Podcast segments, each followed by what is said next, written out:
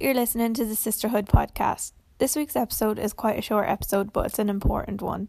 November is all about men's health, and Jack O'Connor from Movember Ireland talks to us a little bit about mental health and suicide among men, prostate cancer, and testicular cancer.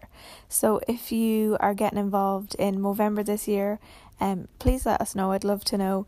There are different ways that you can get involved. You can hear that throughout the episode, so you don't have to be growing a mustache. There is other ways, um, and I'd love to know if you get involved. And if you do want to get involved, you can check out Movember on Instagram, and you can check out Movember Ireland's website. Um, I will leave all the links in the show notes of this episode and on our Instagram for you to donate and check out uh, the work that they do. So thank you so much to Jack O'Connor for coming on and talking to me today. And I hope this helps some of you.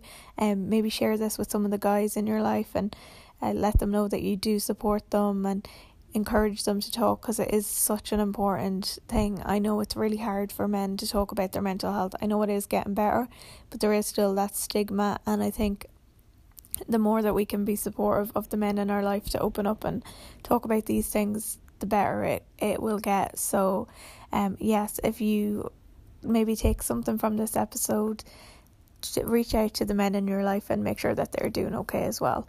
So, thank you so much for listening, guys.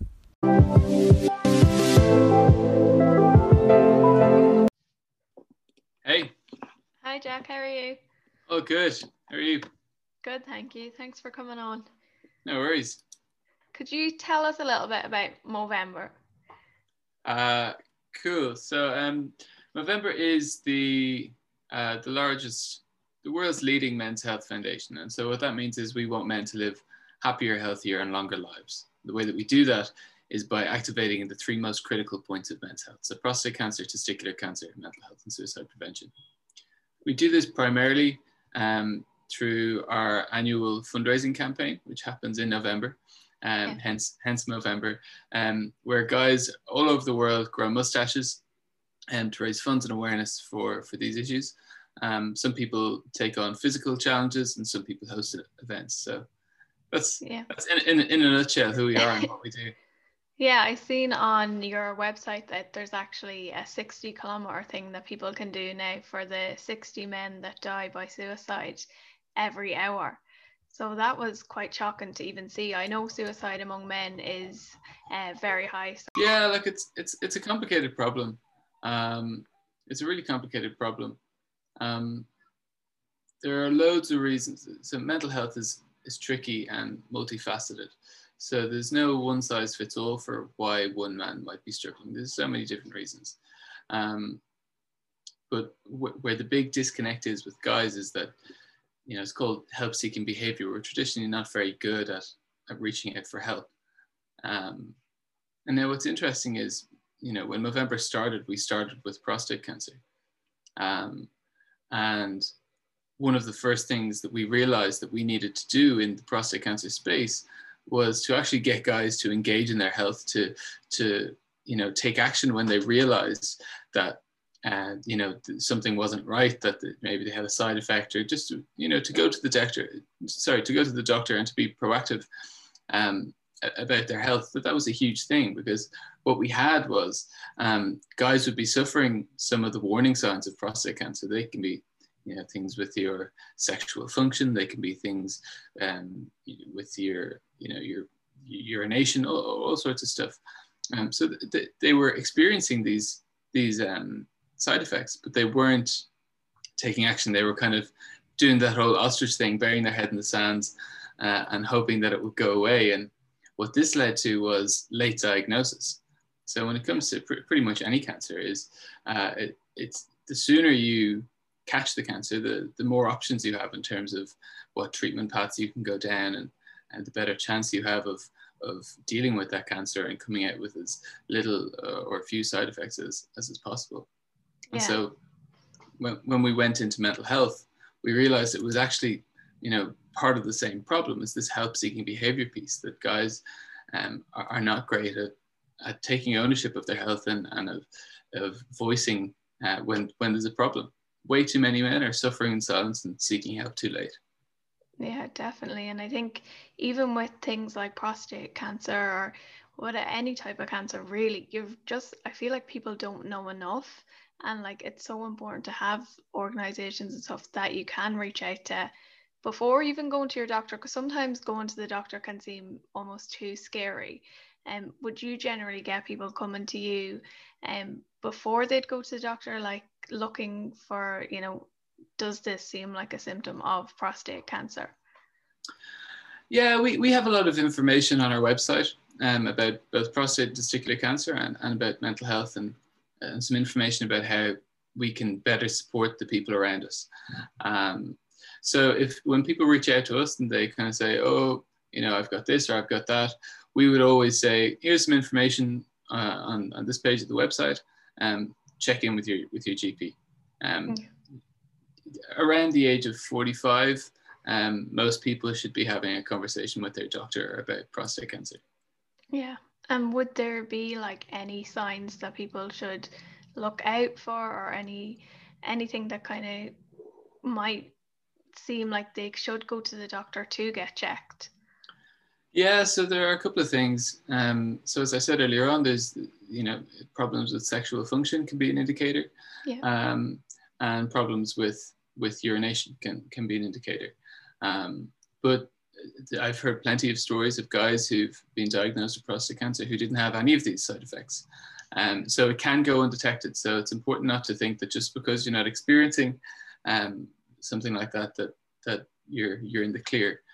Um, the way the way we test for prostate cancer initially is um, through a blood test. It's called a PSA test. It's not the test for the prostate specific antigen. Uh, levels of the of PSA elevate in the blood um, when prostate cancer is present.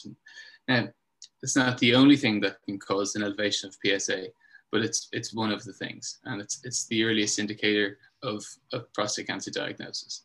So if you if you go to your doctor and you get your PSA test and you've got high PSA, um, the doctor will likely send you for a scan or potentially a biopsy or a DRE, a, a digital rectal examination, and that's that's the next step then in in in, in diagnosis.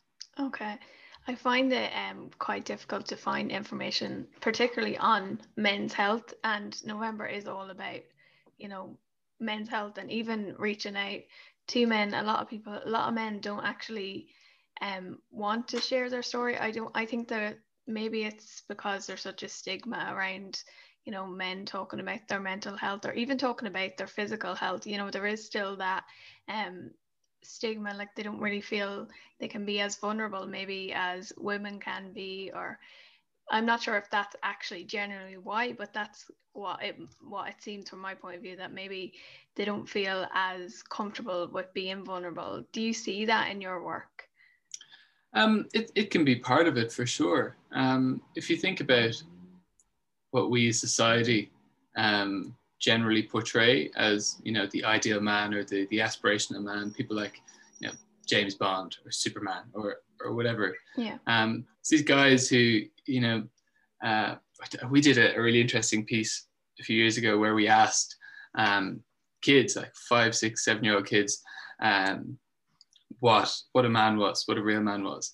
And the things they, they were coming back with were, you know, he's big and strong, you know, he he can do anything. All, all these, all these, you know, uh, preconceptions of what a man is. Yeah. But what no one was saying was, oh, he's he really knows how to handle his emotions.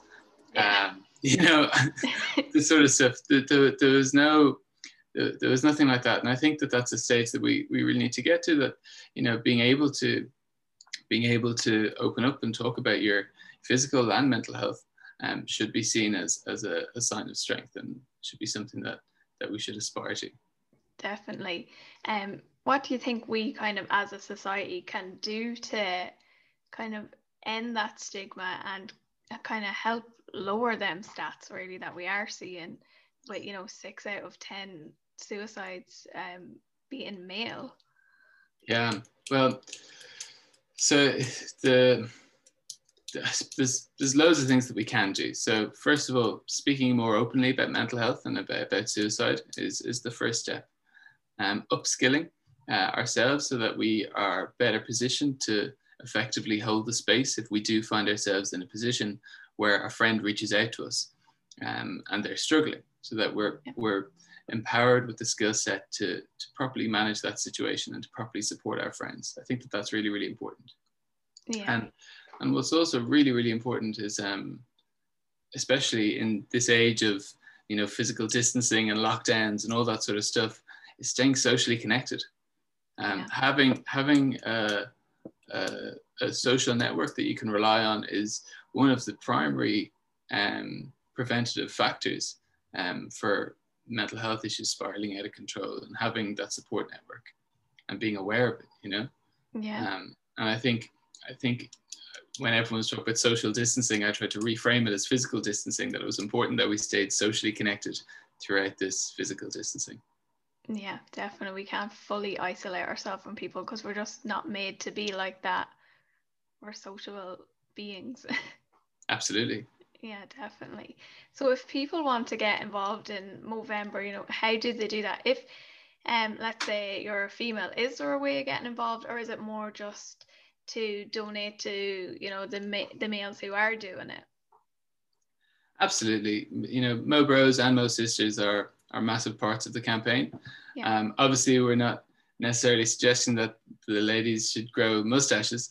Um, but they can take on the the move challenge. That's the 60 kilometers throughout the month of November. Yeah. Um, or they can host events. Now, hosting events is, is going to be challenging this year because we can't host them physically, but uh, I'm sure there'll be some innovative Zoom ideas that will pop up throughout the campaign. The reality is that, you know, women have husbands, dads, boyfriends, sons, brothers, and friends that are all male that they want to see live happier, healthier, and longer lives. So there's there's just as much reason for women to support the campaign as there is for guys.